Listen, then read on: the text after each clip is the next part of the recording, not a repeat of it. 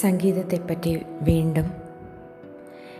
ലക്ഷക്കണക്കിന് വർഷങ്ങൾക്ക് മുൻപ് കാടുകളിൽ ജീവിച്ചിരുന്ന കാലം മുതൽക്ക് തന്നെ ശബ്ദങ്ങളുടെയും ആംഗ്യങ്ങളുടെയും സഹായത്തോടെ ആശയവിനിമയം നടത്താൻ മനുഷ്യൻ പഠിച്ചു കഴിഞ്ഞിരുന്നു.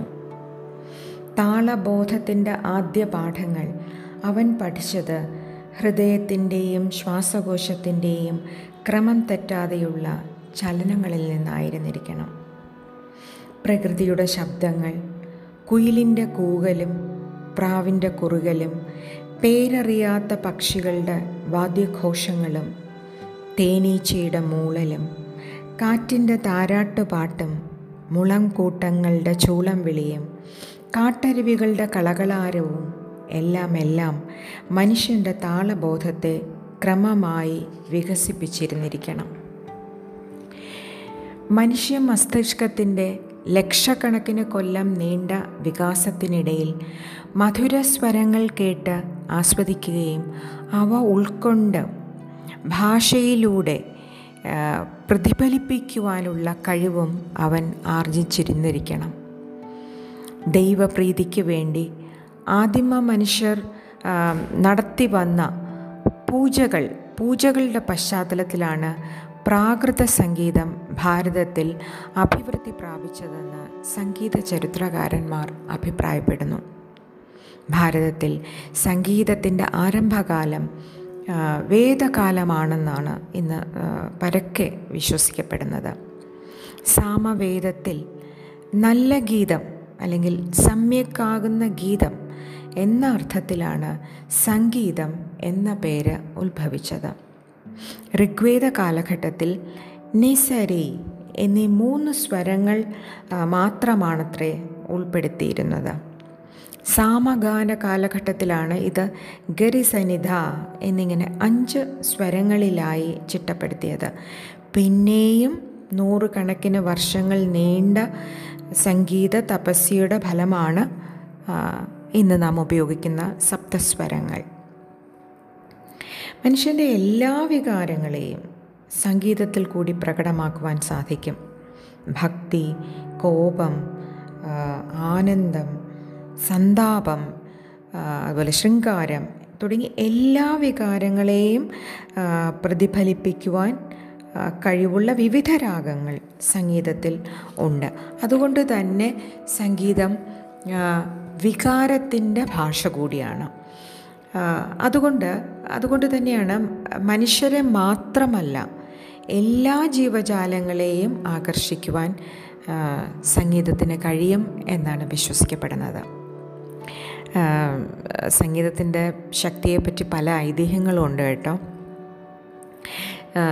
സംഗീതത്തിൽ തന്നെ വെല്ലാൻ ആരുമില്ല എന്ന് അഹങ്കരിച്ച് നടന്ന നാരദ മഹർഷി കദളി വനത്തിൽ ഹനുമാന്റെ മുൻപിൽ തന്റെ കഴിവ് പ്രകടമാക്കുവാൻ പോയെന്നും ഹനുമാൻ നാരദരുടെ പക്കൽ നിന്ന് വീണ വാങ്ങി അതിൽ മലഹരി രാഗം ആലപിച്ചു അത്രേ. അത് ആലപിച്ചപ്പോൾ നാരദർ ഇരുന്നിരുന്ന പാറ അലിഞ്ഞുപോയി എന്നും പിന്നീട് ബിലഹരി രാഗം ആലപിച്ചപ്പോൾ പാറ ഉറച്ച് നാരദർ അതിൽ പെട്ടുപോയെന്നും അതോടുകൂടി നാരദരുടെ അഹംഭാവം അവസാനിച്ചു എന്നൊക്കെയാണ് കഥ. എന്ത് തന്നെയാണെങ്കിലും പ്രകൃതിയിലെ എല്ലാ ജീവജാലങ്ങളെയും ആകർഷിക്കുവാൻ അല്ലെങ്കിൽ സ്വാധീനിക്കുവാൻ സംഗീതത്തിന് കഴിയും എന്ന് തന്നെയാണ് പരക്കെ വിശ്വസിക്കപ്പെടുന്നത്. രോഗശമനത്തിനും കാർഷിക വിളകളുടെ അത്യുൽപാദനത്തിനുമൊക്കെ സംഗീതത്തെ ഉപയോഗിക്കാൻ സാധിക്കും എന്ന് വീണ്ടും തിരിച്ചറിയുന്ന ഒരു കാലഘട്ടത്തിലാണ് നാം ഇന്ന് ജീവിക്കുന്നത്. മനുഷ്യന്റെ രോഗപ്രതിരോധ ശേഷി നിലനിർത്തുവാൻ കിണഞ്ഞ് പരിശ്രമിക്കുന്ന ഈ കോവിഡ് കാലത്ത് സംഗീതത്തിന്റെ അപാരമായ കഴിവുകളെ തിരിച്ചറിയുവാൻ നമുക്ക് സാധിക്കട്ടെ.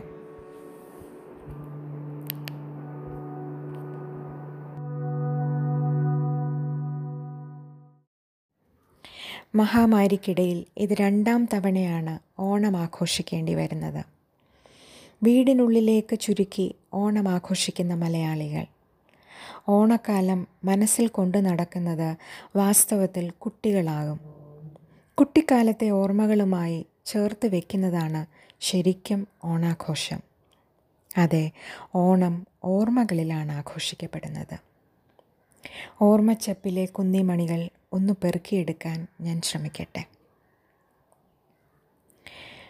മണ്ണും മനുഷ്യനും പ്രകൃതിയും ജീവജാലങ്ങളും മനോഹരമായി സമ്മേളിക്കുന്ന ആ ഓർമ്മ പൂക്കളം പ്രകൃതി തന്നെ അതിസുന്ദരിയായി പൂത്തുലഞ്ഞ് അണിഞ്ഞൊരുങ്ങുന്ന ശ്രാവണമാസം.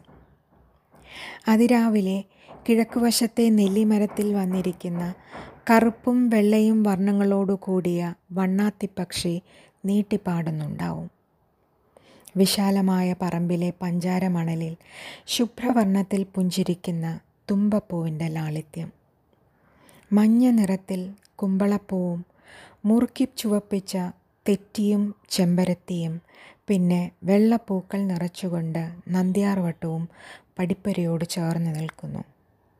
കൊയ്ത്ത് കഴിഞ്ഞ പാടങ്ങളിൽ നിലം പറ്റി കടും നീല നിറത്തിൽ കുഞ്ഞൻ കാക്കപ്പൂവുകൾ തലപൊക്കി നോക്കുന്നു.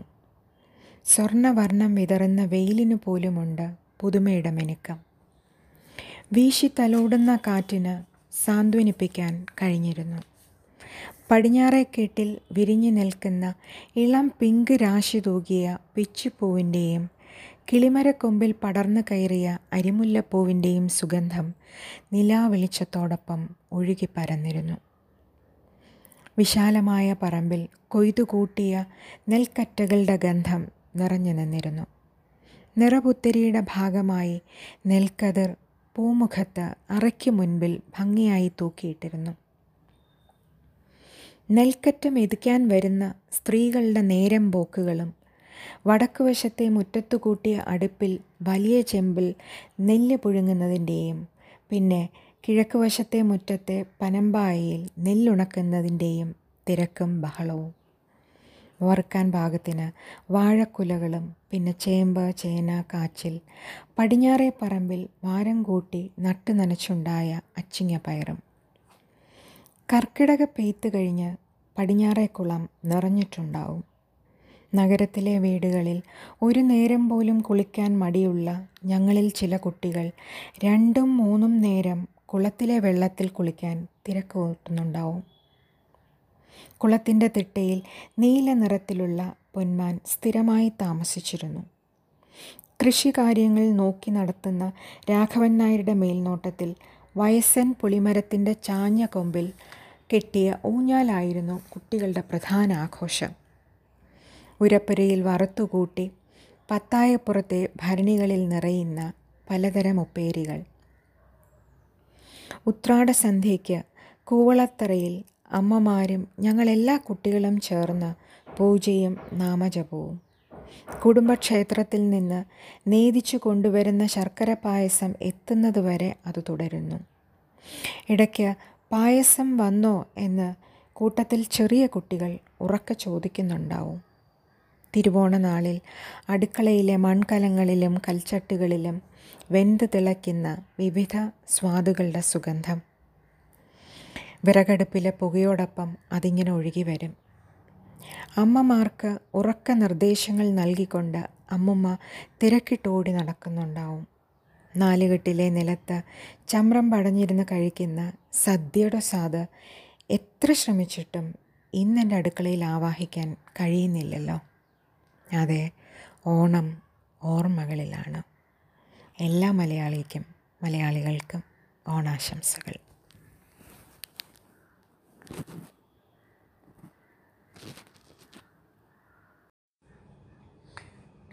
ഓണക്കാലം. ഓണക്കാലം.